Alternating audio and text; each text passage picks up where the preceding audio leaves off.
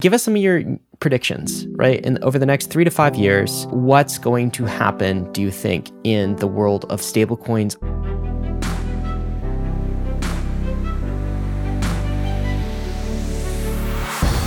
Welcome to Bankless, where we explore the frontier of internet money and internet finance. This is how to get started, how to get better, how to front run the opportunity. This is Ryan Sean Adams, and I'm here with David Hoffman, and we're here to help you become more bankless. Crypto dollars are the new euro dollars. Okay, but what are euro dollars? We get into that in today's episode with Nick Carter. There's over $10 trillion of euro dollars out there. And our guest today, Nick, says crypto dollars are going to be even bigger. While stablecoins are often called crypto's killer app, our guest Nick says you ain't seen nothing yet. A few takeaways in today's episode. Number one, why crypto dollars are growing even in the bear market.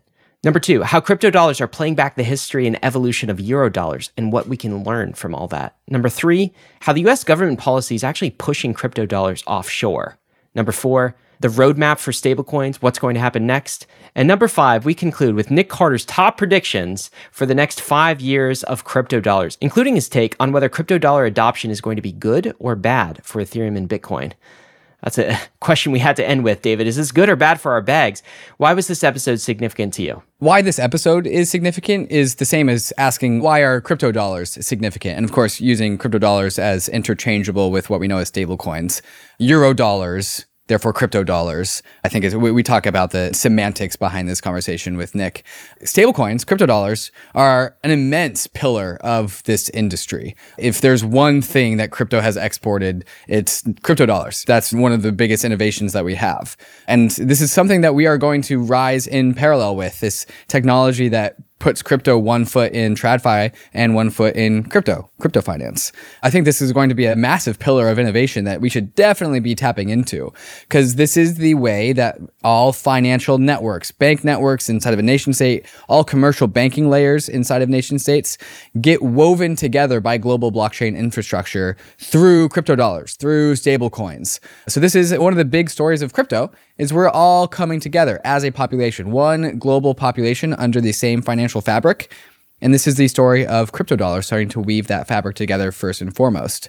And so understanding the growth of this parallel industry that we are creating, we are supporting, I think is very valuable to understanding just overall where crypto is going as a whole. Yeah, they're going to be a big deal. And it's kind of ironic in that, you know, crypto was here to kill fiat. Yes. No, actually, yeah. It's here to export to the world. And also kill at the same time. How do we square these realities? So we talk about that with Nick. Fantastic episode for you. But before we get into this episode, first we disclose, David and I have nothing material to disclose in today's episode. There's always a link to our disclosures in the show notes. I own some stablecoins. Yeah, if we owned a large supply of stablecoins, would we have to disclose that? I don't think so. Do they go up? You know, we own some stablecoins. Anyway, you can see all the disclosures at all times, bankless.com/disclosures.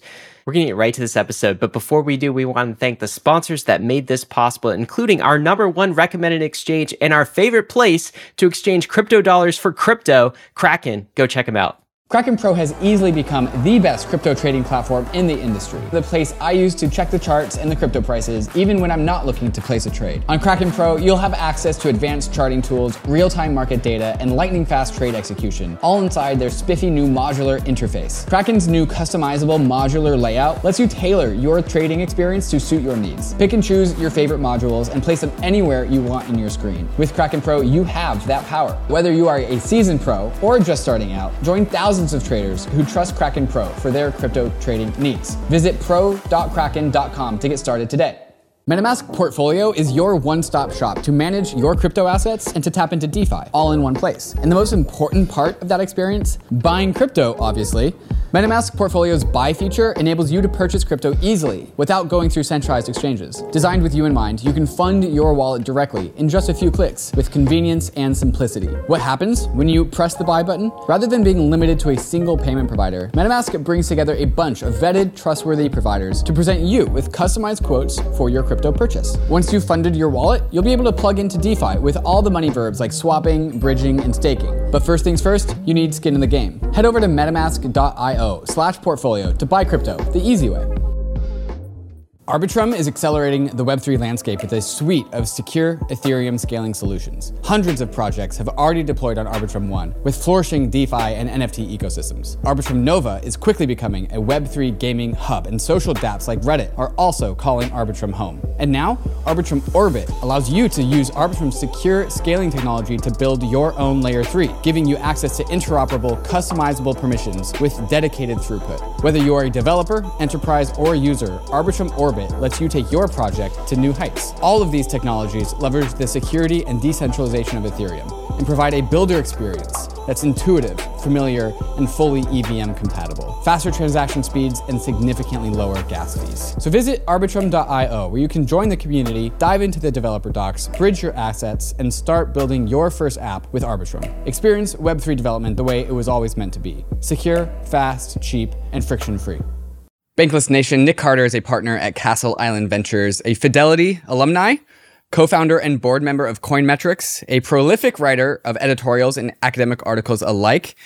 Nick is also a believer that the halvening is always priced in. He's a stablecoin connoisseur, an on-chain wizard, an unlicensed Vespa driver, greatest achievement of all, an 8 times repeat guest of the Bankless podcast. Wow. Nick, welcome back. Wow.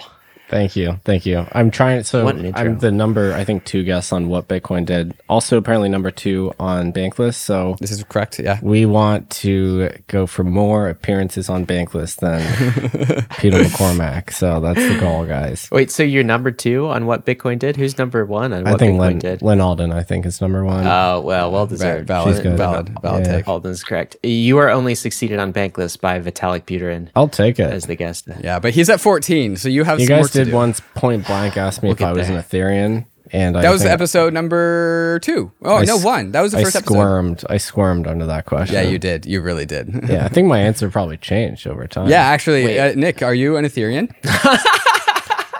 In all meaningful senses of that term, for sure. Yeah. Wow. That's amazing. Wow. Let's clip all Nick's answers together across the 8 episodes. Let's always ask that question at the beginning of every Nick Carter episode. My most infamous podcast moment ever was on this show. Yes, the Rising Star comment. You guys really screwed me with that one. The Bitcoiners, they wrote songs about it. No way. Someone wrote a song about it. I didn't listen to it. I missed this part. My reply guys love to talk about stars rising. Mm-hmm. So now it was a cheesy line that has absolutely stood the test of time, for sure. It was a regrettable line. Now I have this burden where I have to keep, crushing it, whatever it is, whatever a star. Yeah, your star has to always be rising. It can't ever stop rising. Linearly, perpetually rise. So up only star. That's what I have to do now. Well, you know what? This episode will be another example of Nick Carter's star rising. Mm-hmm. What are we talking about today? Not Bitcoin maximalism. We're talking about stable coins. Yeah, of your long introduction of many, many titles, we're going to pull apart one particular tribe, the stablecoin connoisseur. This is the version of Nick that we're bringing onto the show today. All right. I was actually making a list of these people, like stablecoin people I really like. Mm. There's like a 6, but our numbers are growing. Sure. Like people that just love stablecoin. Right. Yeah, the stablecoin tribe. Yeah. Do you want to give some shout outs? All right, okay. At the beginning? Yeah. Okay. These are people I really respect on stablecoins. Peter Johnson, of course, my fellow stablecoin loving VC, as vocal, if not more vocal than me on stablecoins historically. Amin Soleimani, who has been an innovator in stablecoins. I should definitely shout out the kind of make or die people, just like as a general category. And then as far as thinkers are concerned, Anthony Lewis, he used to write a great blog, had some great insights on stablecoins.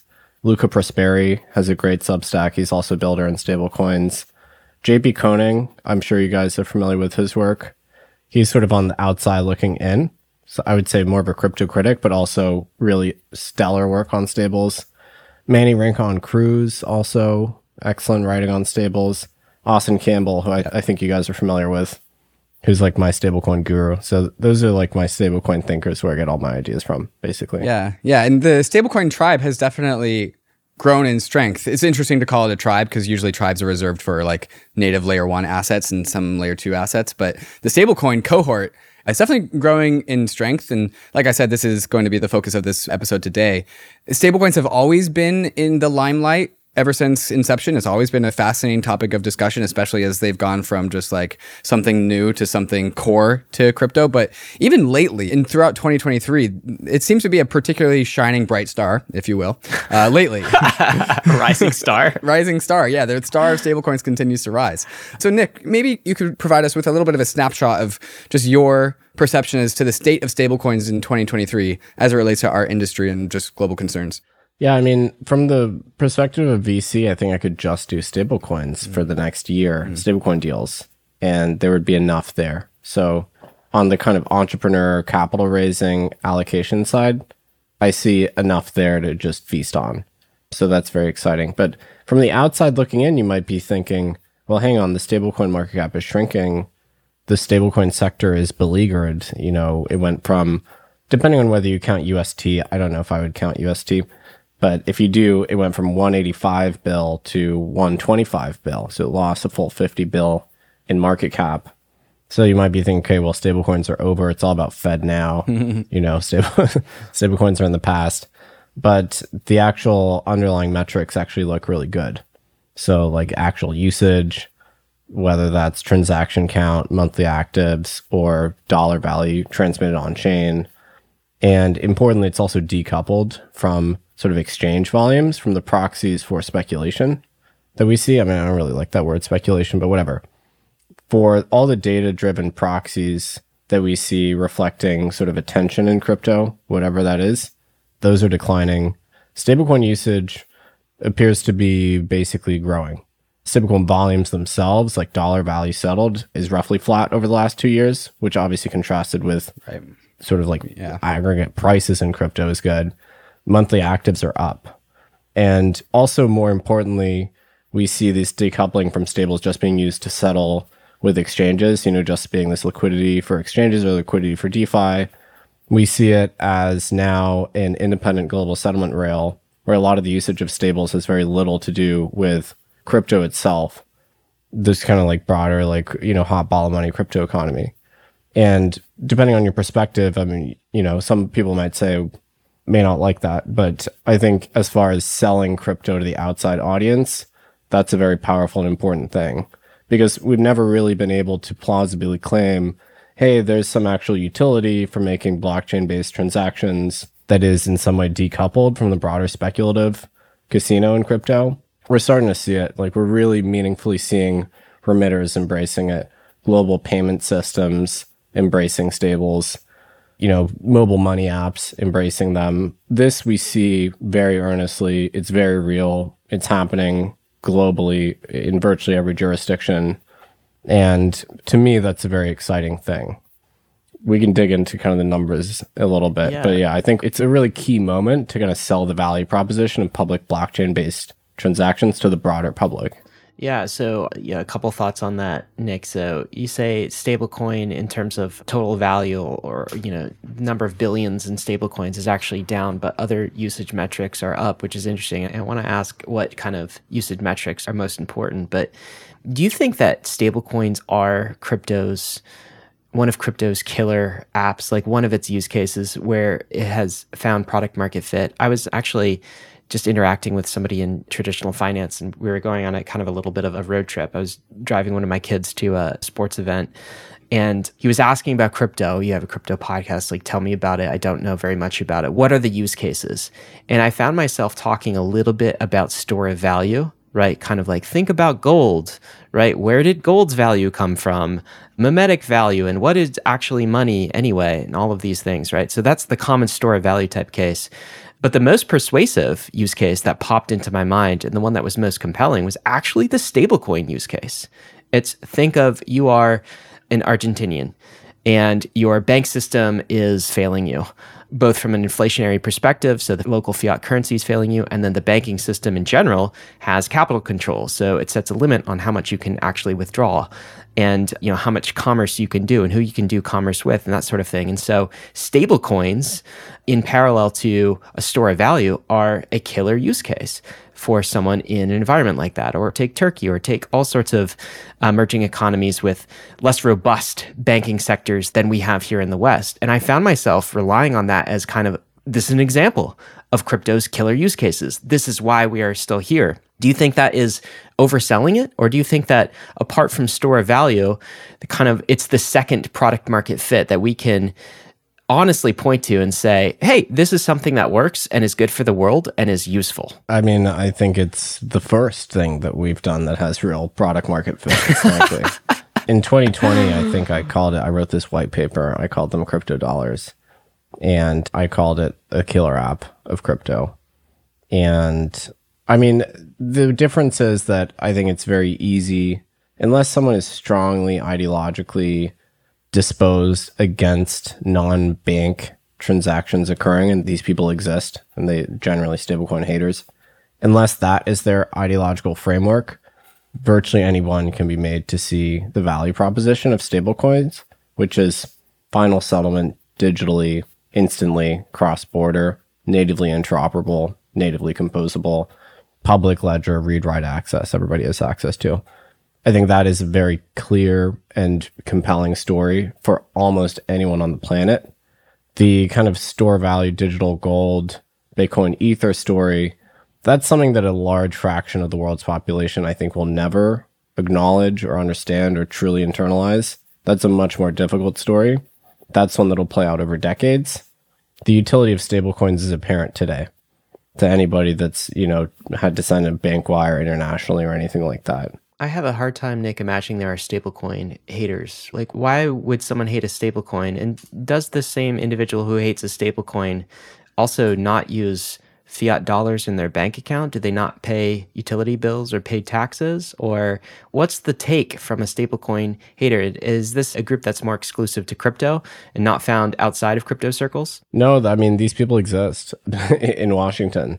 There's a cohort of people that think that all transactions should be the purview of the state, and thus they should be mediated by banks, which are basically, banks are public-private partnerships, so they're effectively an arm of the state. And we see this very clearly this year with the what I call Operation Choke Point 2.0, where the banks were very clearly deputized for political purposes. And so if you basically reject the notion of financial privacy, or you think only the state itself can create financial privacy, some people do believe that. So if you think transacting financially should be solely a kind of a public concern and not a private concern, you may really disdain stablecoins. These kinds of people tend to also be against fintech broadly. And they call stablecoins like counterfeiting, or, you know, they'll point to the sketchiness of Tether, like say that it's a vehicle for money laundering. But yeah, there's like a cohort of people out there that really, really dislike the notion of stablecoins because these are, you know, typically private non-bank entities. They're effectively fintechs that are opening up this brand new transactional space. And so for some people, that's totally against their worldview, is people making sort of unencumbered transactions. One of the things that we say about Bitcoin, Ethereum, DeFi, crypto at large, is that they're largely misunderstood by the outside world. And we say the most bullish thing about crypto is to be understood. And I think that can extend to stablecoins. Even though stablecoins kind of straddle old world and new world, old fi and DeFi, there's still something that, like, you know, raises the heckles of people coming from the old world. It's like, oh, that's the new Wild West. I don't like those kinds of stablecoins. It's fake money printing, etc. But I think that comes from a place of lack of understanding of just simple global economics and dollar demand, and also history lessons that we've seen play out over time. And Nick, you gave this talk at Token 2049, which is a bit of the inspiration for some of the focus here on this episode. I'm wondering if you can kind of run through the parallels of the growth of the Eurodollar market, because I think that is just a logical history is rhyming continuation of what we see with the rise of the crypto dollar market. I think understanding this would allow people to, I think, understand that you guys see crypto dollars are pretty inevitable and we should embrace them. Yeah, and this is why I called them crypto dollars as a direct callback to Eurodollars. So that was a really clear attempt to make the analogy. We tried to join you with Bankless for a while, but we raised the right flag. I appreciate that. No, because stablecoin is, I call it a skeuomorphic term because we only have the term stablecoin because we were starting from sort of native crypto. Right. And so then we called the thing a coin and we called it stable as a contrast to sort of like unstable crypto. But I totally hate the term. I think it scares people. And putting stable in the name is also, I think, a mistake because, like, occasionally these things will try to discount for, like, you know, genuine market-driven reasons. And so then people assume that means the whole system has failed. When really it's just the market playing, doing what the market does. Like, If it depegs for a second, does that mean the system's a failure because the name presupposes one thing and then it's, you know, so anyway. For what it's worth, if we're going to go down this one little rabbit hole, I've always appreciated RAI as a stable coin. RAI, the thing that fluctuates around $1, but is free to fluctuate around $1 and can sometimes be plus 30%, negative 30%. That's a stable coin. And if it's a tokenized dollar, then it's a crypto dollar. Yeah, totally. It's all about expectations management. And it's funny that like central bankers just hate on stables. They're like, oh, these things aren't really stable. It's like, well, that's not even strictly what we're trying to achieve. We're trying to tokenize a dollar liability held by some issuer and facilitate trade globally. Like that's what we're trying to do. You know, we don't need this thing religiously pegged to one. They're not even really pegged to $1. I mean, Tether, for instance, there's a redemption fee, you know, so that it implies that it's not actually pegged to $1, if that makes sense. Mm-hmm. But so either way. Anyways, yeah, to dive down into the history, the semantics aside. Yeah. So, okay, Eurodollars. Stablecoins are tokenized Eurodollars for the most part, right? 75%. And a couple percent are crypto-backed. And then mostly they're issued by offshore issuers. Of course, the elephant in the room is Tether. I don't know what percentage that is. Like it's in the 60s, I think. It's very meaningful. But the biggest onshore one is Circle. But Circle is still issued by non-bank entity. Banks in the US are banned, really, from touching stablecoins, which is a huge tragedy and a big scandal, I think. But so... Wait, stablecoins, or do you mean crypto dollars? Crypto dollars, yeah. So yes, stablecoins themselves are mostly tokenized Eurodollars. They're also very much like Eurodollars. And, okay, so what's a Eurodollar? It's very simple. Eurodollar is a bank liability that's issued by a bank that is not based in the US. That's really it. And this kind of emerged after World War II when people wanted to make dollar transactions internationally. And for whatever reason, they didn't want to do that in the US. One reason was they were concerned that the US would sort of arbitrarily freeze the assets for political reasons. So this is why Russia was actually initially one of the entities that was creating Eurodollars, because there was the Cold War. And so they started creating dollar deposits, dollar liabilities in French banks. And I think Josh Younger mentioned this on the Odd Lots podcast. I think one of the first things they did was pay striking workers with those Eurodollars. So, you know, they look and feel just like dollars. It's just they are issued by an offshore bank, and they may not actually be backed by dollar collateral, which will become problematic later in the story.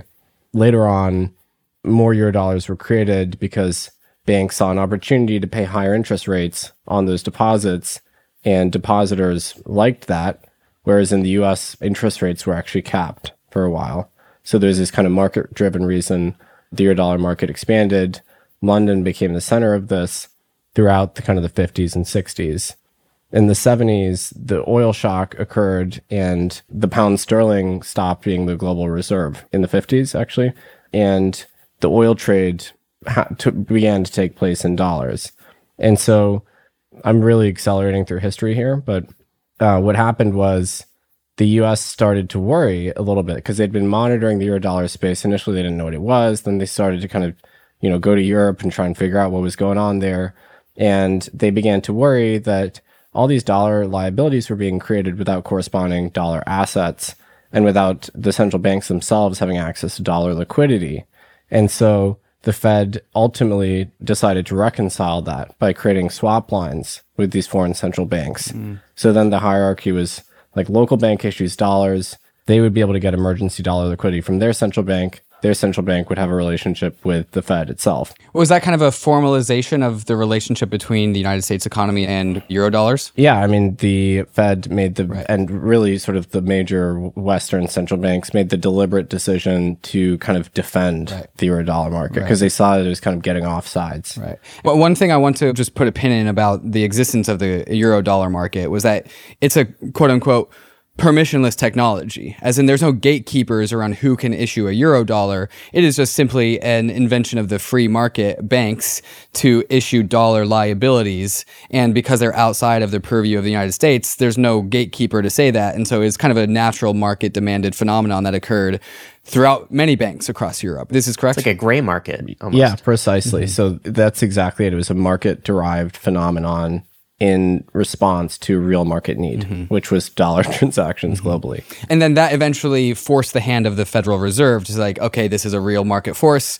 We're going to have to align with it rather than compete with it. Yeah. I mean, what they could have done was just deny the importance of the market and not create this dollar liquidity, which would have caused a financial crisis abroad. So what they did do over the 60s progressively and then increasingly in the 70s was realize the importance of this market and the value of the market for the US, except that they would have a loss of control, but trade that for dollar stability globally and for the fact that all these entities transacting with dollars were buyers of the US debt. They were buyers of the treasuries. And so they basically formalized these relationships, created swap lines, opened up dollar liquidity. I mean, the swap lines today are still a politicized thing. Like, not everyone has that access. It's kind of, if you're an ally of the U.S., you have, you know, pretty good dollar liquidity. If you're a competitor, you don't. But so with their sort of partner nations, they created these swap lines and came to realize the value of the Eurodoll market. And today there's more Eurodollars than there are dollar dollars. How much are we talking about, Nick? I mean, over 10 trillion Eurodollars for sure. We don't know the exact number. And that's another thing that kind of cracks me up. We know the quantity of stable coins to the nearest cent. But we stopped counting the Eurodollars. We don't know how many there are. Importantly, just to double down on something you just said, there's more Eurodollars in existence than actual dollars. Yeah, I mean, because there's more money in the world outside the U.S. Right. than there is money in the U.S. Right. And the dollar is the global reserve. It's 60% of official FX reserves. I think it's like 48% of international trade is booked in dollars. You know, something like 80% of all FX transactions have the dollar as at least one leg. So by virtue of the fact that the dollar is a global reserve and the world is much bigger than just the US, there's more Eurodollars than there are dollars. Is it the Eurodollar nomenclature even incorrect? Shouldn't it just be called global dollars or non-US dollars? Yeah, I mean, so obviously the creation of the Eurodollars preceded the creation of the euro. So it's something to do with like Visa, I don't know. There's some like nomenclature reason, but it does have the funny conclusion that the euro prefix in Eurodollars just means a currency issued outside of the sort of domicile of that currency. Right. So a euro issued abroad would be called a euro, which is like pretty amusing. Okay. So when we talk about like Eurodollars and crypto dollars, we're actually kind of talking about the same exact thing, except for the fact that crypto dollars just happens on blockchains. Yeah, pretty much. I mean, some crypto dollars are issued in the US, in which case I wouldn't call them a, you know, a Eurodollar. But in the parallel, the obvious parallel is people are creating these things and using them because the original system is restricted in some way. Like, obviously, you can't do a smart contract transaction using a bank wire, right? Or maybe one day you'll be able to. But so you can't get access to this transactional space, which is like a lucrative, important, growing market with the legacy fiat system. You had to join the crypto dollar system to engage in crypto type transactions.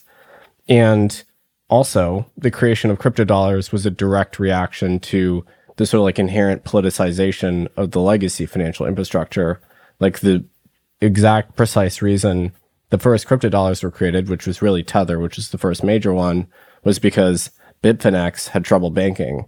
And so all they had to do was find one bank that would do business with them, you know, persuade that bank to custody some dollar assets that they could issue dollar liabilities out of, and then the dollar liabilities would freely trade so they could settle up with their clients, as opposed to maintaining bank relationships in every single country where every single one of their clients was domiciled.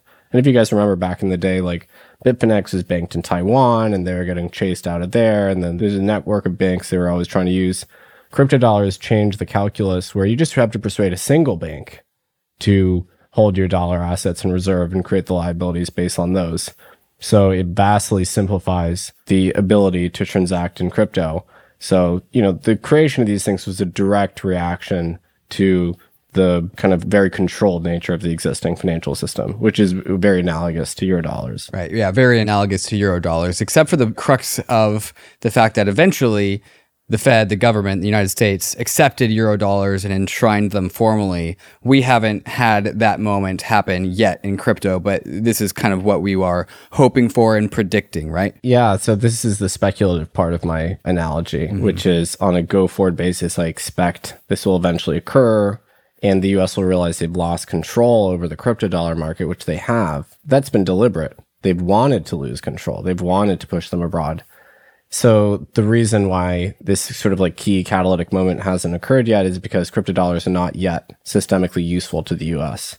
So the analysis I would do is, if you look at where we are, if you pretend that crypto dollars have a growth trajectory like euro dollars, we're in the equivalent of 1967.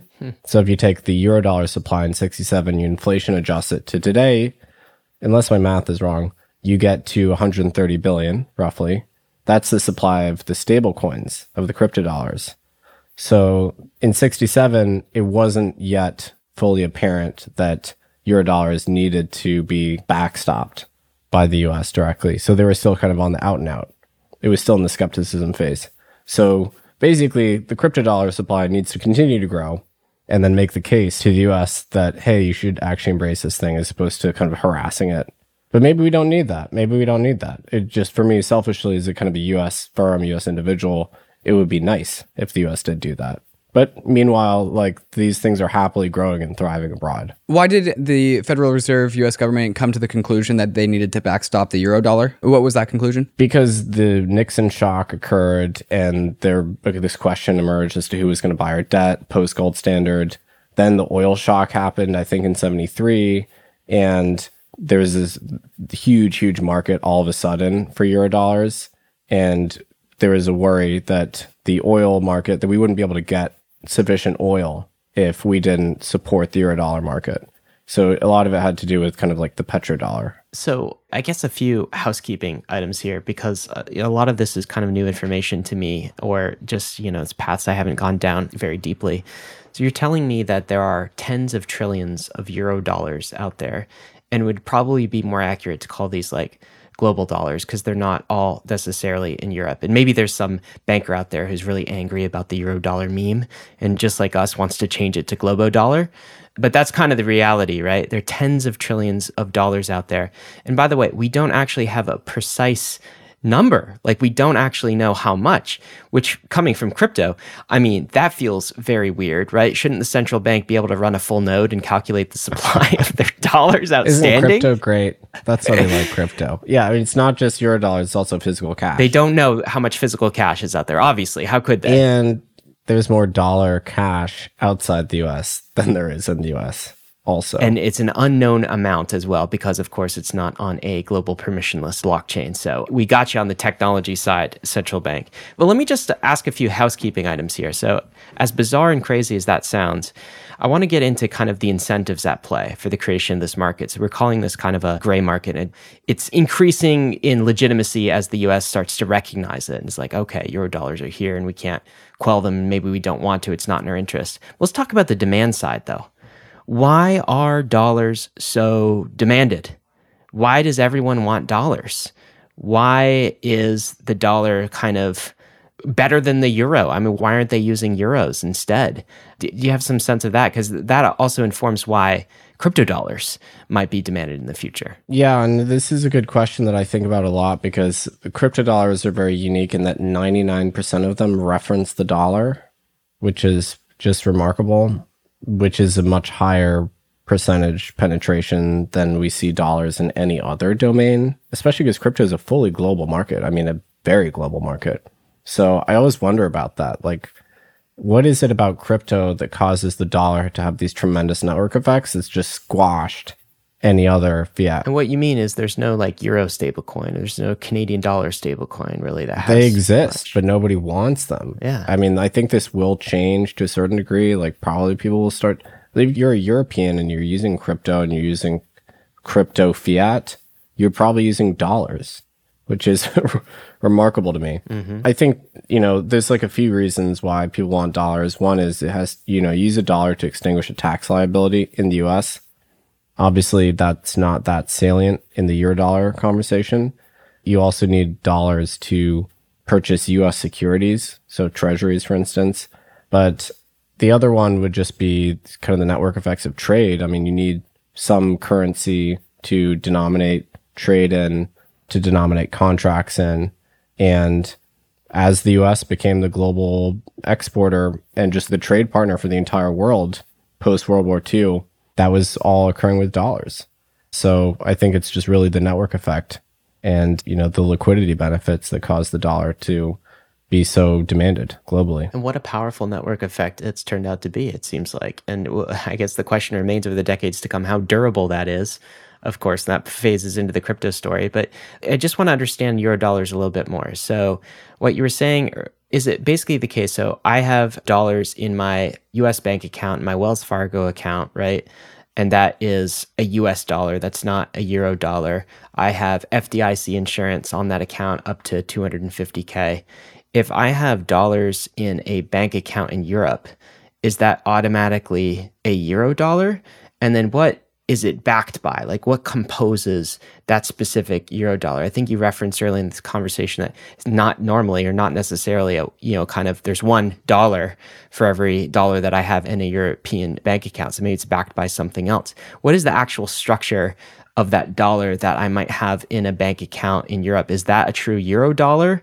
And how is it different than the dollar I might have in my American Wells Fargo account? Yeah. So initially they like weren't fungible, you know, so you wouldn't have had FDIC insurance if those dollars were at an offshore bank. But as time went on, the connectivity grew greater as the US realized they couldn't suffer these deflationary shocks when people thought they'd have dollar liabilities in these banks and they weren't supported by dollar assets. But yeah, initially the banks kind of were offside in the sense that they had non-dollar assets that were backing the dollar liabilities. So what I would say they're backed by now is the relationship that ultimately the local central bank has with the Federal Reserve. That's sort of the ultimate backing. And you think about your dollars in your bank, what they're ultimately backed by is like the Federal Reserve's willingness to create liquidity if there's a crisis, you know? So like the FDIC thing is kind of like symbolic, I would say, the FDIC insurance. And like we saw this year with the banking crisis, FDIC was kind of irrelevant in a sense, right? Because it didn't support all the unsecured deposits in the banks. So what were your dollar deposits in banks actually supported by? It was like the Fed's willingness to create liquidity in a crisis, which of course manifested potentially in inflation. But yeah, it's like your dollars in the US are ultimately supported by the fact that there's a central bank that's willing to create dollars and shore up the banks if necessary. And then it's more diffuse offshore, but I would say it's still the strength of that bank's relationship with their central bank and then the central bank's relationship with the Fed, which is kind of a geopolitical question. So the allies of the U.S. have a tight linkage, and the foes of the U.S. or the non-affiliated countries, they have a less tight linkage. Anyone who the U.S. wants to maybe screw or just not bail out. And what you're saying is that example is very prescient this year, and I feel like we all learned that with Silicon Valley Bank, right, where depositors were, they would have gotten screwed. And there's, of course, an FDIC limit to 250K, you know, per account. And of course, you know, that was bailed out.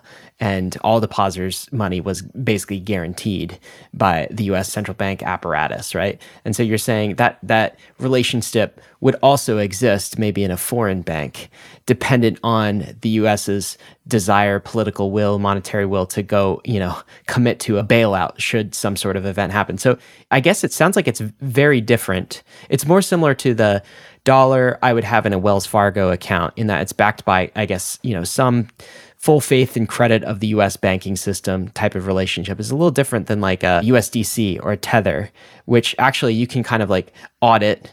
Yeah, I don't know what the latest of Tether is, but in the case of USDC, you get whatever monthly audits, and you can actually see, oh, this is backed by 70% treasuries and, you know, X percent whatever else, 20% dollars. It's kind of composed by a grouping of assets in the case of a crypto dollar or stablecoin, and that's a little bit different than a Euro dollar. Is that the case? Well, I mean, the bank's asset, they're like portfolio of mortgages and loans to small businesses, et cetera. They're like, that's like the actual asset that supports it. Yeah, but that is not necessarily dollar denominated. So the sort of like liquidity provider of last resort would still be the Fed. But the Fed, well, rather the US may not feel that they owe anything to the foreign holders of Eurodollars. So I think this is actually something people talk about a little bit. Like, well, there's all these dollars overseas, like in particular in countries that we're not friendly with, right? And there may be in kind of the near future a situation which emerges where we have a global financial crisis again, and the Fed ends up being at odds with the kind of national security apparatus of the US, because the Fed's motive will be to shore up the dollar system and provide that liquidity, even if it helps our adversaries, right? So like, you're not talking about American savers who are potentially dealing with loss of saving. You're talking about total foreigners that we may not feel like we owe anything to. So the kind of NatSec portion of the government might be like, well, why on earth would we bail out like people abroad that, you know, like, what do we owe them? Whereas the Fed, their motive is, well, actually our job is just to like ensure the sanctity of the dollar globally, even if the dollar was created in a foreign bank. And so this is actually like a debate that will be had in the coming years, is to what extent should we support the global eurodollar system? Well, that's a very interesting question, right? Because when you look at it through that political lens, you sort of wonder, what's the safer asset? A eurodollar in a European bank account, or USDC, denomination of USDC, which is basically a US bank account at the end of the day. And it almost feels like under a certain lens, like you could easily say USDC is the safer asset relative to a eurodollar. What do you think of that? Well, so with USDC specifically, I'd feel really good about it because, well, it's kind of an interesting thing. That's maybe not the best example because you... No offense to my friends at Circle, you're, as a USDC holder, my analysis is you're an unsecured creditor of Circle. So you're an unsecured creditor of Circle. It's like you bought a bond that they issued and you get zero coupon for that. So, you know, what would you have to be paid to be a unsecured creditor of Circle? For me, it's probably more than zero, right? But that's what you, that's what USDC holders are getting paid.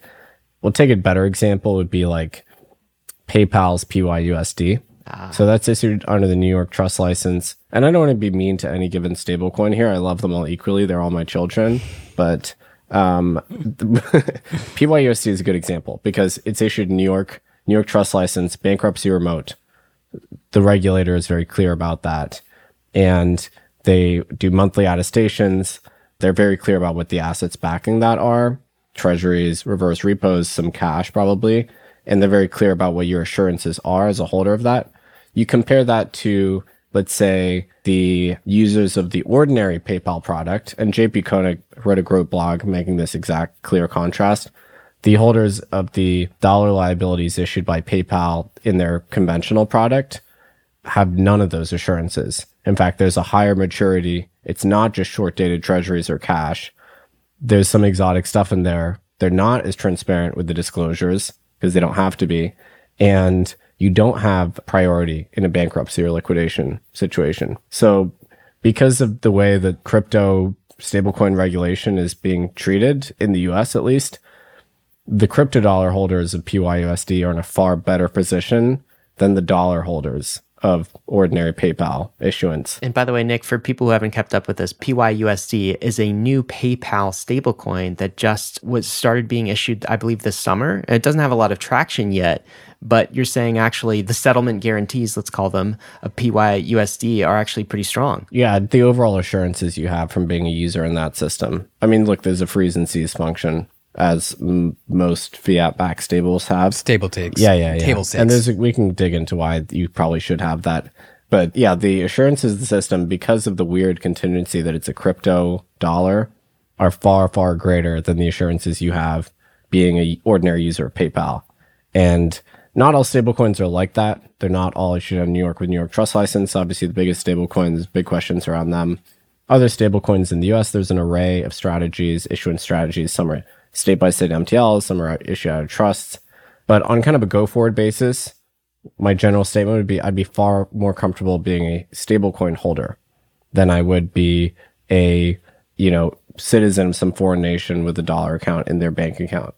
Celo is the mobile-first, EVM-compatible, carbon-negative blockchain built for the real world. And now, something big is happening. Introducing the Celo Layer 2. It's a game-changing proposal that's going to bring Celo's rapidly growing ecosystem home to Ethereum. Vitalik has shared his excitement for the Celo Layer 2 on the Celo forum, so has Ben Jones from Optimism. But why? The Celo Layer 2 will bring huge advantages, like a decentralized sequencer, off-chain data availability, and one-block finality. What does all that mean? Rock-solid security, a trustless bridge to Ethereum, and more real real-world use cases for Ethereum without compromise, and real-world adoption is happening. Active addresses on Celo have grown over 500% in the last 6 months. With the Celo Layer 2, gas fees will stay low, and you can even pay for gas using ERC20 tokens. But Celo is a community-governed protocol. This means that Celo needs you to weigh in and make your voice heard. Join the conversation in the Celo forum. Follow @Celo.org on Twitter and visit Celo.org to shape the future of Ethereum.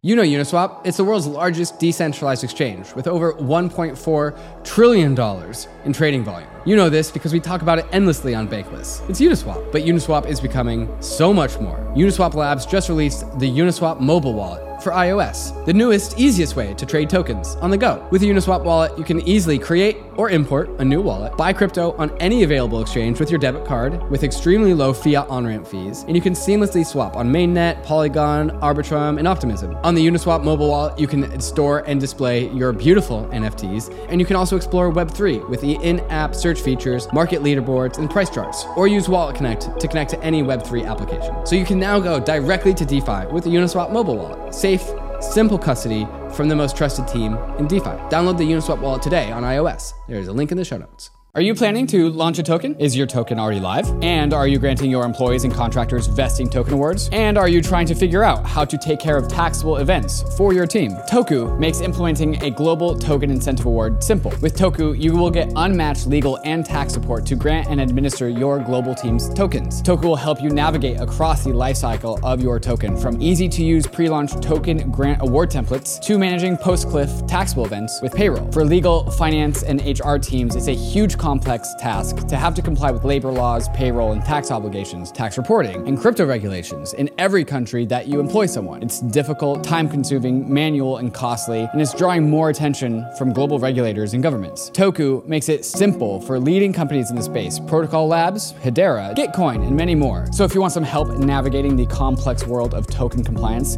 go to toku.com/bankless or click the link in the description below.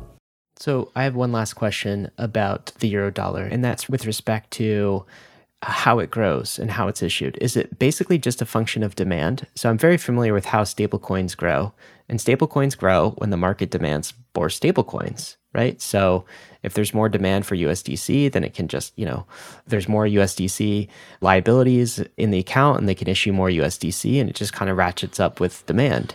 Do euro dollars work the same way? Are they just kind of like they could mint infinite, I suppose, as to the extent that the demand is there? Well, I mean, the bank solvency is ultimately the question. So if they're over issuing dollars and then there's a run on the bank, the bank itself runs into trouble and could potentially go bust. So it's the same constraint applies. It would be a capital ratio, liquidity ratio. So they'll be able to issue dollars commensurate with whatever the local regulatory requirements are. But ultimately, it would be a function of the demand to hold dollars in that bank. So do you think crypto dollars could be a competitor to euro dollars in the future and start to take some of that market share? Well, I think they are a force for euro dollar creation, basically. But also, crypto dollars don't have to be issued by a bank. I mean, we see non-bank issuance of crypto dollars. So it could well be the case that the banks are kind of cut out of this process, whereby you have a crypto dollar issuer, you have some custodian that holds treasuries for them, and some intermediary that helps with the liquidity, and there's no bank involved at all. So basically, I think crypto dollars are the new euro dollars. Mm-hmm. They could also be accretive to the euro dollar sector generally. But yeah, I see them as basically the new euro dollars. I want to talk about some of the drivers behind the rising star of crypto dollars. Why is it gaining momentum? Not few things in 2023 have actually rose in popularity, rose in utility, rose in interest. Stablecoins is definitely one of them. But why? You alluded to earlier, Nick, that it's actually decoupled from exchange volumes. So there are net new buyers of stablecoins. There are net new transactors in stablecoins. Who are these people? What are the sectors of the world, the sectors of industry in parts of the globe that are leaning into the crypto dollar world? Yeah, and I'll caveat this by saying that we see monthly active and weekly active users increasing for stables.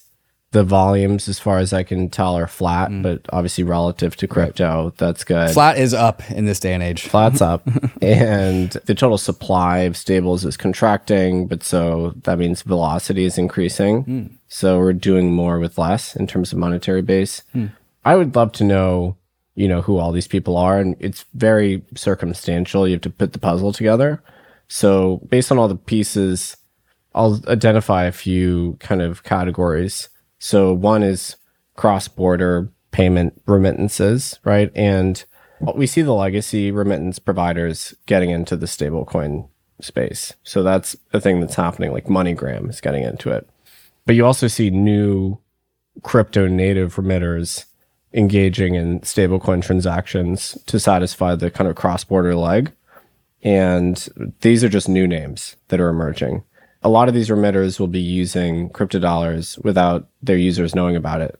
So this is kind of like utility scale B2B2C type mechanics. So that's certainly a category.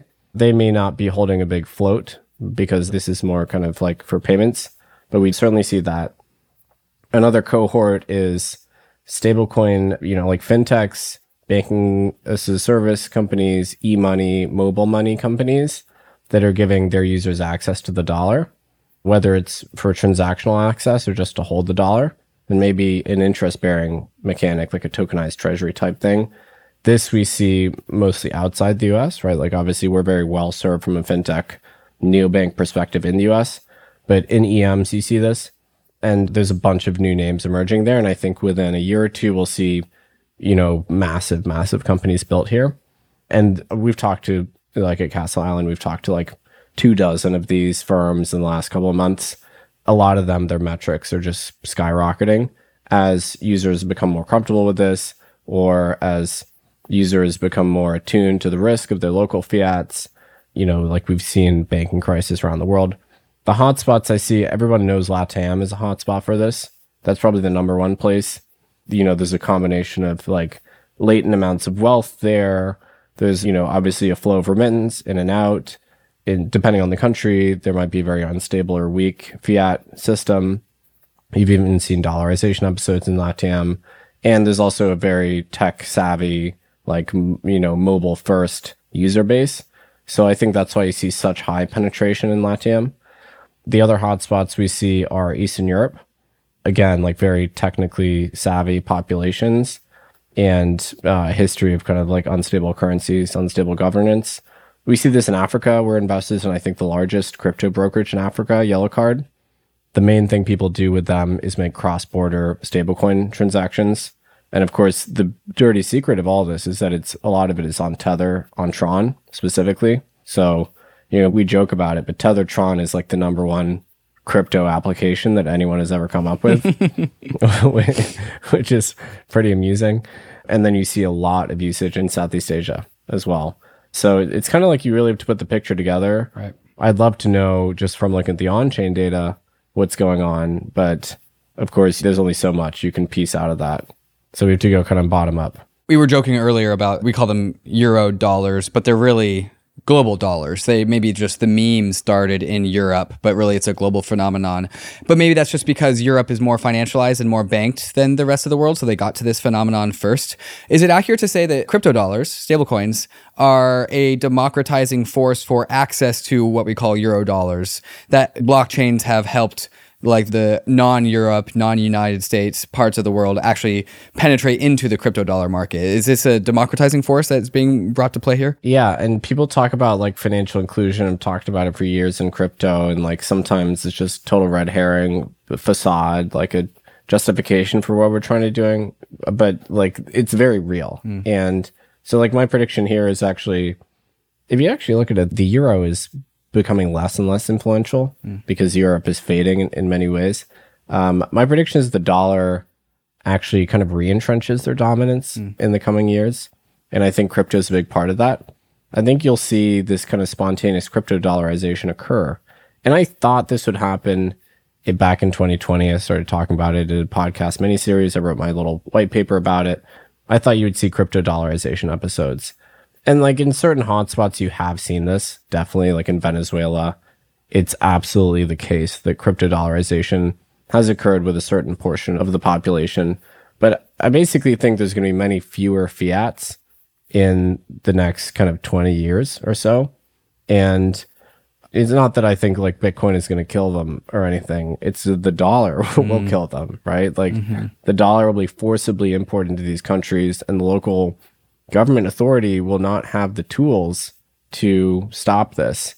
And if these countries are democracies, it will be politically unpopular to try and inhibit this, right? It won't make sense at a certain point. So I think you'll see a lot more countries kind of submit to dollarization if their local population becomes too fed up with the kind of fiat mismanagement.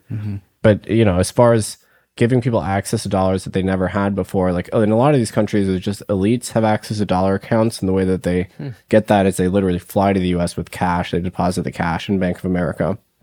For some reason, Bank of America is very common with like Venezuelans, for instance. And so that's like obviously not something that ordinary people can do.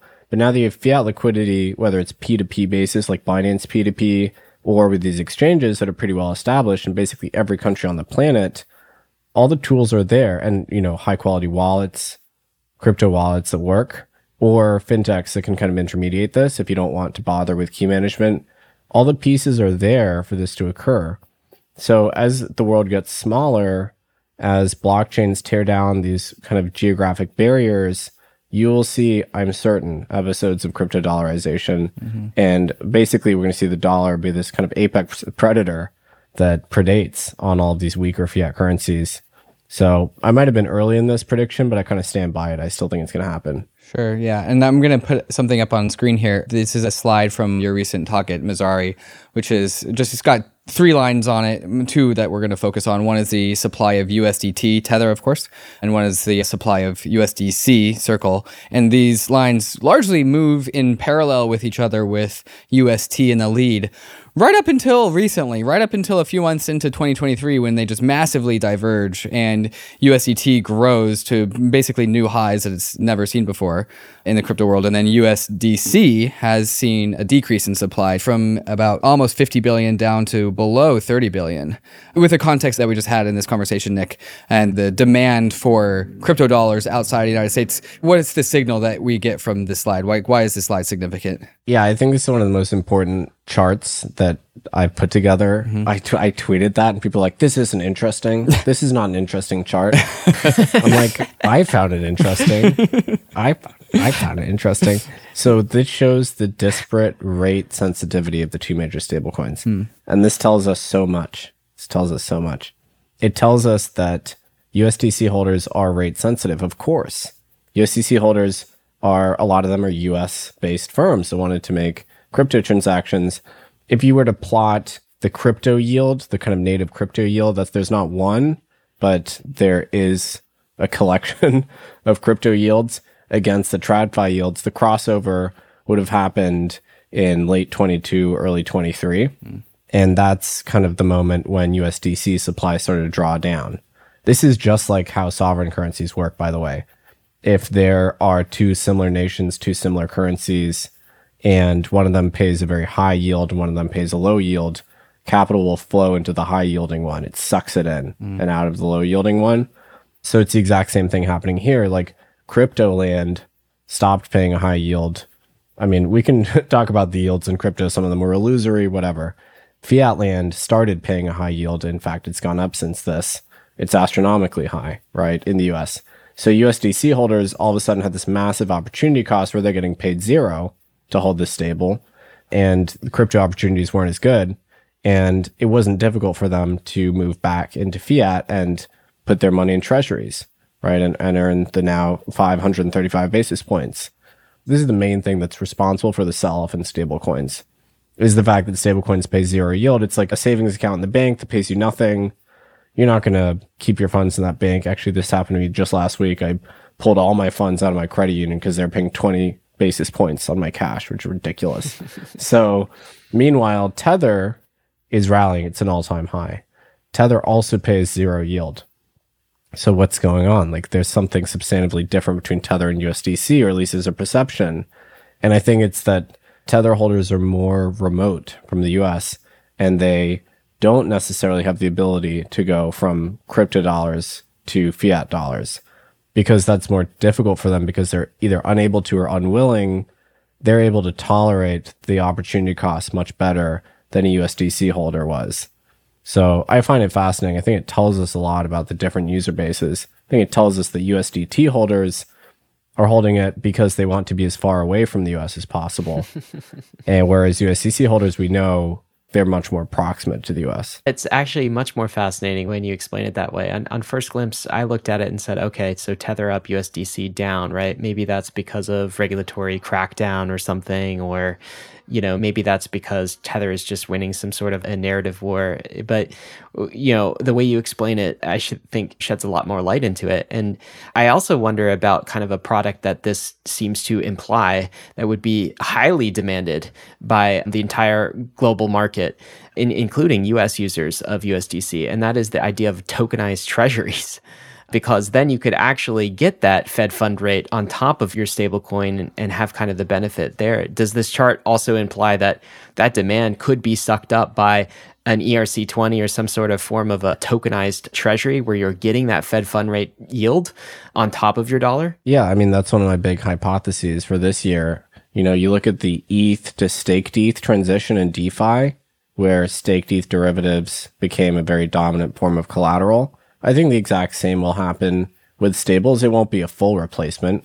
We won't go from all of the tethers, 86 billion of tethers, to 86 billion of interest-bearing stablecoins. But I think it'll be a very meaningful share, because 550 basis points or 500 basis points of opportunity cost is very real. So we're seeing dozens of these emerge, all kind of different approaches. The commonality is a lot of them are issued offshore. So they're finding jurisdictions that are willing to have a interest-bearing stablecoin or tokenized treasury list in foreign jurisdictions, because of course it'd be very hard to do it, if not impossible, in the US. So technologically, there's no reason we can't do this. It's just not that difficult to, you know, pass on some of the yield.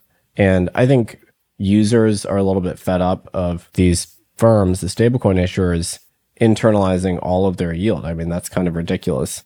You know, people at this point know that Tether, they have, 50 employees.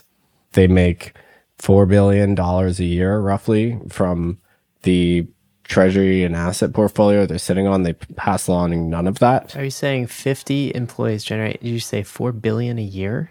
Yeah, so I think Tether is the most profitable per employee business on the planet at this point. And I mean, that is stupid. Look, they have the golden goose. They have the liquidity everywhere. That's fine. Some percentage of their clients will be fed up with that, and they'll move to, unless Tether themselves turns on the yield spigot, you'll see this competitive dynamic emerge. Just the same way that banks are now competing with money market mutual funds, or certain banks that are now passing on a lot more interest as interest rates have risen, you'll see this competitive dynamic emerge where some newer issuers that are willing to pass on a good portion of that yield will do very well at the expense of the incumbents. The difficult thing for USDC is they probably can't do this in the US, at least not on chain. They're trying to get around this by not calling it a yield, they're calling it a reward. They're passing on some of the underlying yield from USDC via Coinbase and things like that. This is security regulations that prevent them. Yeah, for sure. Like the SEC even thinks BUSD, which is a non-interest-bearing stable, is a security under their very strange reading of the Reeves test. It seems like they might think Pokemon cards are security here lately, Nick. So, you know, who knows? If it's tokenized, it's got to be a security, right? They think everything's a security, but it certainly doesn't help your case if you're paying an explicit yield to the holder. Fair enough. And look, we talked to a lot of startups that were trying to do this in the US, but US issuers will basically not be able to do this. This will be another force. I've been talking about the offshoring of balance sheet from the US to other places and to other ex-US issued stables. This will be another force that accelerates that too. This is fascinating. I mean, you've got, you know, maybe near the end of this episode, we can kind of lay out Nick Carter's crypto dollar predictions. But, you know, one of your predictions earlier in this episode seemed to be that crypto dollars will maybe surpass at some point euro dollars, right? Which would be, you know, quite the feat. And a second prediction of the coming of a tokenized treasury would be maybe another prediction that I'm hearing you make. But a lot of this depends, as we start to talk about kind of what the US wants, and on actual US banking regulatory apparatus and what's in kind of the best interest of the United States. And it feels like they're kind of split brain on this, a little, you know, maybe schizophrenic, or there's different factions that want different things. And I'm wondering if you could walk us through the regulatory idea maze here and kind of the incentives at play. And maybe we can pull in parallels from the Eurodollar market. It seems like probably, maybe you would know much more, but probably in the 50s and 60s with the emergence of the Eurodollar, the US regulatory apparatus would have squashed it maybe if they could. They don't necessarily like things that are outside of their jurisdiction and control, but they were content to kind of let it grow.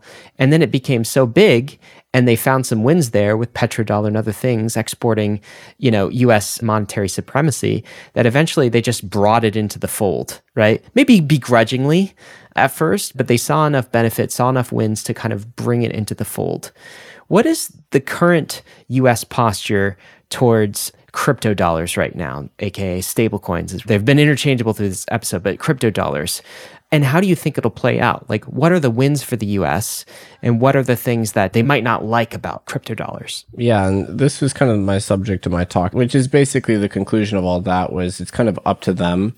It can be really good for the US, American interests, or it can be kind of less good.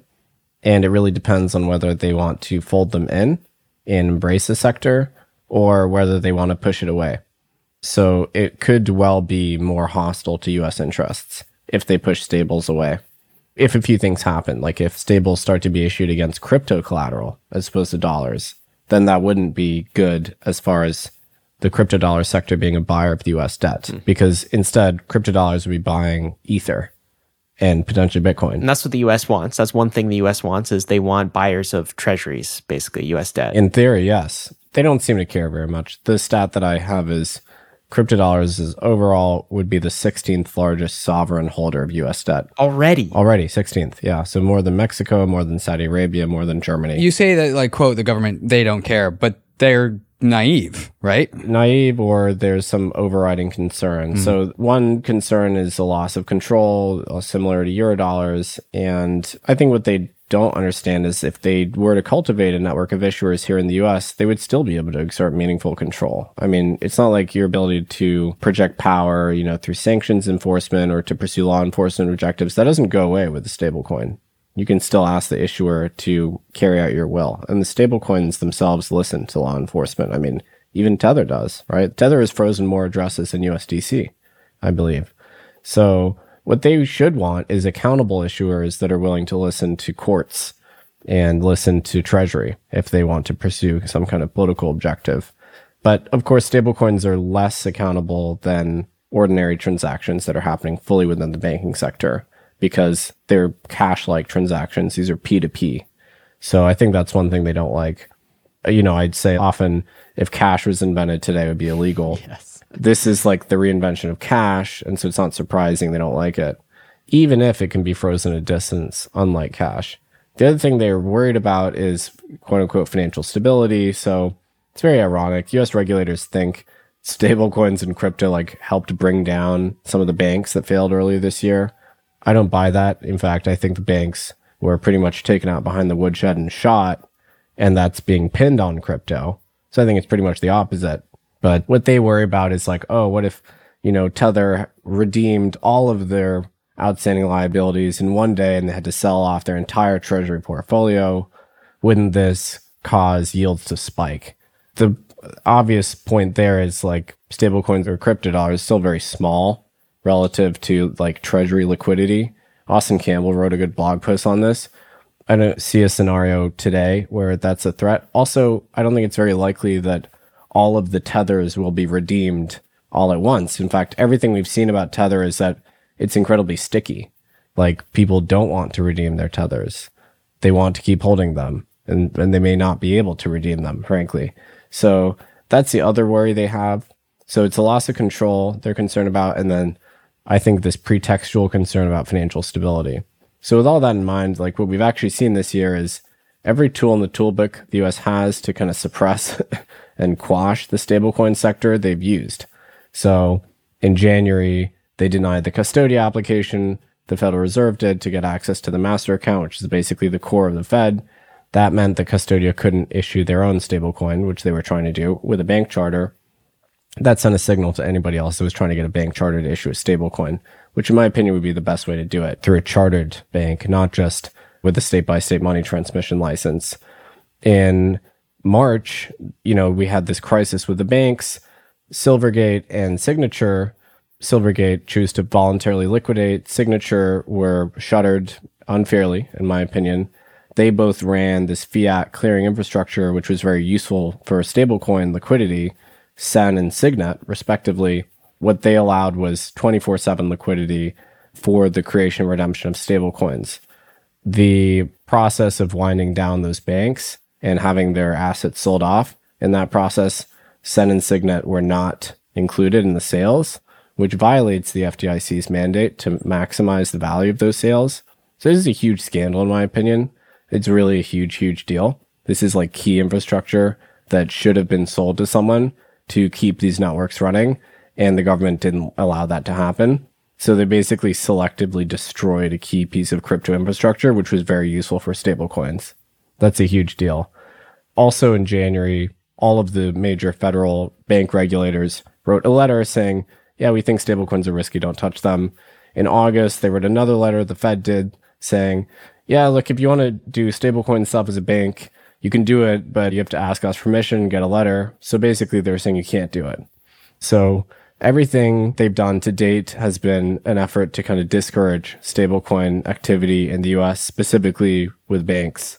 And that's, I think, a big part of the reason why we see the stablecoins going offshore. It's frankly, Nick, been kind of bizarre behavior, because what they are in effect doing is they're trying to slow it down in the US, but they are in effect, as long as the demand is there, we saw this play out with Eurodollars, they're actually just driving it offshore.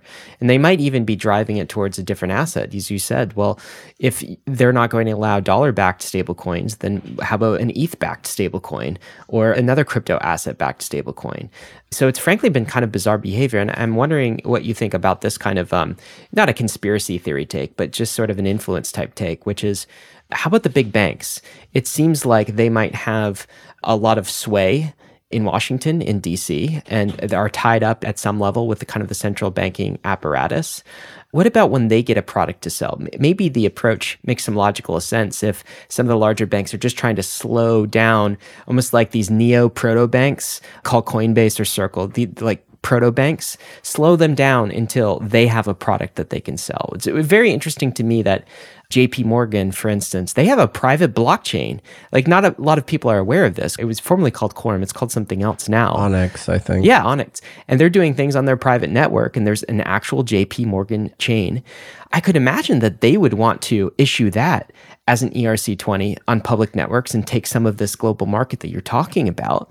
And they haven't been able to yet. And I'm wondering if it's just because, well, I'm wondering if the tide could change if there are enough wins for traditional Wall Street or the big banks to kind of push this, you know, down the throats of regulators who might be resistant. What do you think of that theory? Yeah, it's a great question. I think generally open interoperable networks probably are not good for the banks. And banks as an industry, especially now that rates are high, so in theory banking is more profitable, they probably wouldn't like the competitive dynamic where a bunch of quasi-banks were able to emerge all of a sudden very quickly. The banks certainly benefit from the status quo whereby it's very expensive to charter a new bank, if not impossible. Like post-financial crisis, Dodd-Frank made it very, very hard to create a new bank, so the rate of bank chartering became effectively nil after that, which is a form of regulatory capture. It's a very unfortunate situation, and it reduced the competitiveness of the banking sector, in my opinion. So the banks themselves, I think some newer, like smaller banks would want to hitch their horse towards the crypto space and become stablecoin issuers and compete. That's what Silvergate and Signature were trying to do, was to be like crypto-focused banks. That's what Custodia was trying to do. You know, so the states want to charter these things. There's newer banks that want to do this. They want to distinguish themselves by doing crypto. The big banks, I think the status quo works for them. However, there's also the asset managers. Like BNY Mellon has clearly had crypto ambitions for some time. BlackRock is active. They work with Circle. You know, they actually administer some of these assets. They would like to issue an ETF. There's a whole laundry list of asset managers that seek to benefit from crypto. We know Fidelity is active there. Franklin Templeton has a tokenized treasury product, right? So from the asset manager side, I think there's certainly the will there. One problem is this obscure accounting rule, SAB 121, which means that if you are a bank, you have to take a capital charge against any crypto asset that you're holding, even if it's on behalf of your customers, which is a kind of a ridiculous interpretation of how it works. So that holds any bank back from sort of like touching crypto meaningfully. So I think you kind of have to disaggregate the institutional environment a little bit. I think it's heterogeneous, basically. I think the large banks don't have a lot to gain from public blockchains. I think certain asset managers have something to gain from it.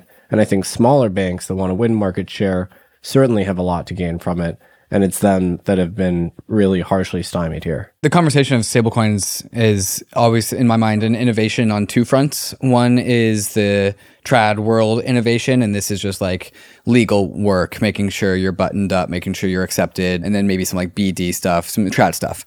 And then there's actual like raw stablecoin innovation on the crypto side of things. And that's where I want to ask you about next, Nick, about like with the new frontiers of stablecoin innovation. There's topics here like on-chain T-bills, which again, kind of straddles both. But then there's new form factors for stablecoins, which are a little bit more crypto native. But overall, if we talk about just like stablecoins and a roadmap, if you will, like Ethereum has got a roadmap, Solana's got a roadmap. If there's a perceived stablecoin roadmap about like, you know, things to squeeze juice out of, what do you focus on? What's there left to squeeze here? Wow, there's so much juice to squeeze, man. It's very exciting. Like we'll see L2s that are stablecoin focused, L1s that are stablecoin focused. We will see like aggregators for stablecoins to emerge, especially as stablecoin liquidity becomes very fragmented. So you see like the 1-inch for stablecoins, the cow swap for stablecoins. On the stablecoin issuance side, you'll see interest-bearing stables. You'll see crypto-backed stables, especially now that ETH has this positive carry. Now, kind of for the first time in some ways, it's possible to have a robust ETH-backed stablecoin, a synthetic USD. That's all very exciting. Then on the sort of like financial rails, you'll see more efficient ways to stitch together fiat rails and stable rails to create an alternative to the correspondent banking system, which is highly, highly efficient at moving money. So you see like global Venmos, global PayPals emerge when they just weren't able to do that before.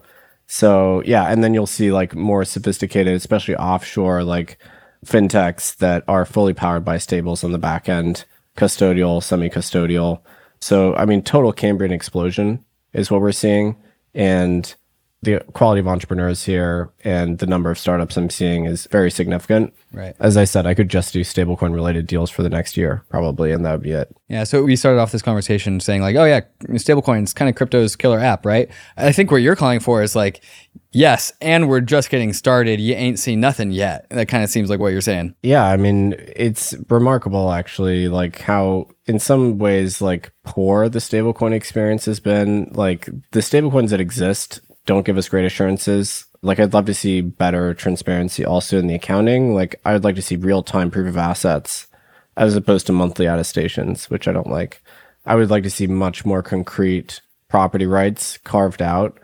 So I would like all issuers to find a way to make the assets bankruptcy remote held for the benefit of holders as opposed to being an unsecured creditor. That's a bad thing. So there's a lot of legal and contractual innovations to occur there. And then stablecoins are still pretty siloed. They are not fully integrated into the financial system in the US or abroad. One interesting thing that it's making them more proximate is the emergence of rapidly settling payments on the fiat side.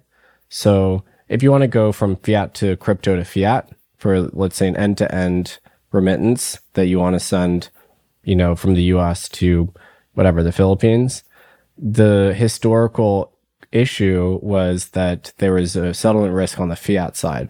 So it was always the fiat leg of the transaction that was a problem. But as these newer payment systems emerge that settle very quickly on the fiat side, now you can do that whole transaction in maybe in seconds, as opposed to having the issuer trying to take on some risk where like ACH might be reversible after some number of days, a credit card payment might be reversible, like this chargeback risk.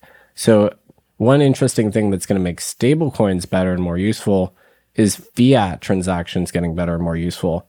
So as fiat transactions approach the settlement speed of stables, that makes the whole system more functional, if that makes sense. Right, yeah. So the properties, the underlying strengths of one fiat network impacts how strong the stablecoin network can be. If you want to go end-to-end, right, from fiat via crypto to fiat, the fiat leg on the ingress side needs to be fast settling. Otherwise, the entity that's intermediating the transaction is taking on a whole lot of risk.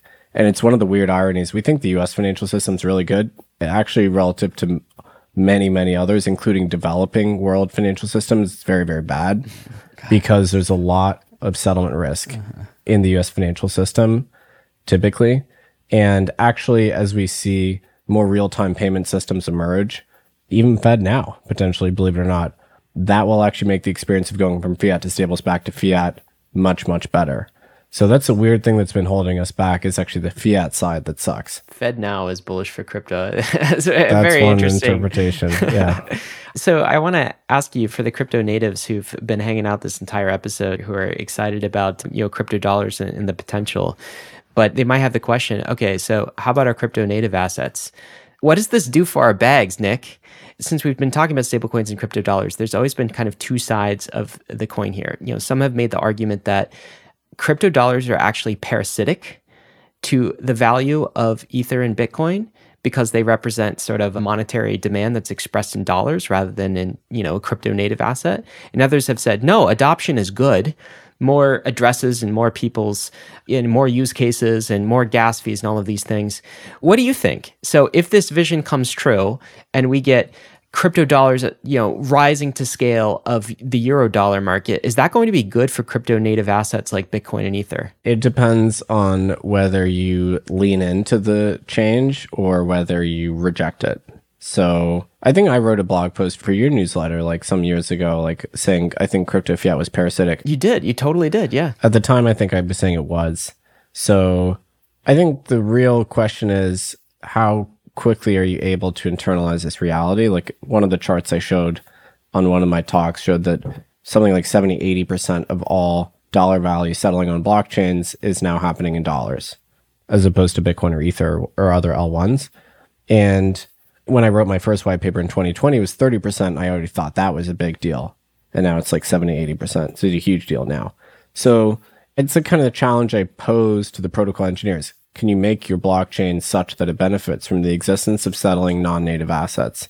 The ETH folks, I've said this before, I think did a good job because ETH tokens are able to extract some of the value from the transactions happening in fiat via fees and like the burn mechanism, things like that. Bitcoin is still more up in the air because, well, there aren't really a lot of crypto dollars settling on Bitcoin, but yeah, potentially it could be a force driving up fees if that were to be to become a domicile for crypto dollars. But it would also eliminate the medium of exchange value prop of Bitcoin. Not maybe not eliminate it, but challenge it. And this is a big argument I've been having with the Bitcoiners. Like, is Bitcoin being a medium of exchange and bridge currency an absolutely inherent part of the Bitcoin thesis? If it is, that's challenged by the emergence of stablecoins for sure. However, if you can position your blockchain such that stablecoins represent a revenue opportunity for the blockchain itself, then you can certainly benefit from it. So I don't think it's a bad thing for crypto that we're settling a ton of dollars. Like that's usage, that's very real world economic usage. That seems like a great thing. But the question is, can you position yourself to benefit from it? I think you'll see a lot of these L1s start to realize this and start to try and position themselves to be like the stablecoin domicile of choice. Like we certainly see this with like the Stellars of the world. Solana is like leaning into this heavily. ETH, I think, tends to not really care what kind of transactions you're doing. So maybe this is for the like newer, smaller L1s that want to distinguish themselves in some way. But yeah, it's kind of like up to you, really, whether you benefit from this trend, because it's very real and I think intensifying. Yeah, it'll be fascinating to see what L2s do with it as well. I mean, Base is a fascinating experiment with Coinbase, who's obviously very friendly with USDC and Circle and now having their own layer two. There's going to be a lot of innovation here. Nick, a final question for you. You've been kind of an oracle of crypto dollars and stablecoins for a while, you know, long predicting that their star would rise. Is that the fourth time we've used that in this episode? I'm not sure. So give us some of your predictions, right? And over the next 3 to 5 years, what's going to happen, do you think, in the world of crypto dollars? Okay, so first of all, I think the US dollar is going to remain the main unit of account. I think the interest-bearing cohort of stables, it's less than 1%. I think it'll be at least 25% within 2 to 3 years. Wow. That's large growth. So I think that'll be a huge, huge shift.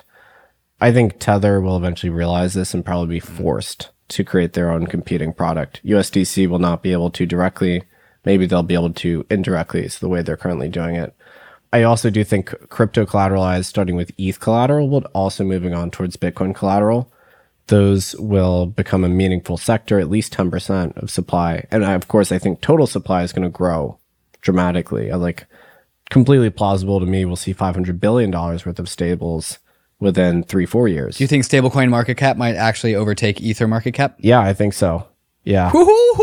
I could certainly see that. I think stables will ultimately flip in the kind of crypto native assets. I mean, it's an interesting question. Like Bitcoin too? Yeah, sure. Wow. For sure. Wow. Like, what's the supply of all stocks, and then what's the supply of all dollars?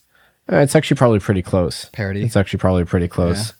I think their equity, public equity, might market cap, but you know, Bitcoin and Ether are like just a subset of that. So yeah, I think crypto dollars will ultimately exceed the L1 tokens rather. One thing I think is that the rise of crypto collateralized stables will push down ETH yields, because that'll be a big consumer of ETH staking. And it'll also push down the yield from the basis trade on ETH and Bitcoin, because basically stablecoins themselves will be doing this carry trade. Do you think the issuance and minting of stablecoins will use Ether staking as one of its assets? Yeah. I mean, so you look at these synthetic stables, right, like Ethena, good example, where they're long staked ETH and they're also short ETH futures. Both of those have a positive carry. As you see billions and billions of this type of stable created, it'll push down both of those yields. I think the other big prediction is other jurisdictions will embrace US dollar stables. This is clearly already happening. And then I think longer term, it'll take the US some time to realize this, but they'll see the benefit and themselves fold stablecoins in and potentially even give stablecoin issuers, you know, closer access to the central bank directly. So I think eventually you'll see that. Any short-term, Nick, US laws, do you think, that will be pro-stablecoin? Do you see that happening in the next 1 to 2 to 3 years? Certainly not before the election. Maybe if the Senate becomes Republican, then maybe we'll see that, but not with this current Senate. There we go. Nick Carter, thank you so much. This is great. I learned a lot. Clearly, you are bullish crypto dollars, and may we never call them stablecoins again. Yeah. This has been an absolute pleasure. We appreciate it. Thanks, guys. It's been great. Bankless Nation, got to end with risks and disclaimers. Of course, crypto is risky, but crypto dollars, on the other hand, no volatility there. You just got to make sure you know what backs them. You could definitely lose what you put in, but we are headed west. This is the frontier. It's not for everyone, but we're glad you're with us on the Bankless journey. Thanks a lot.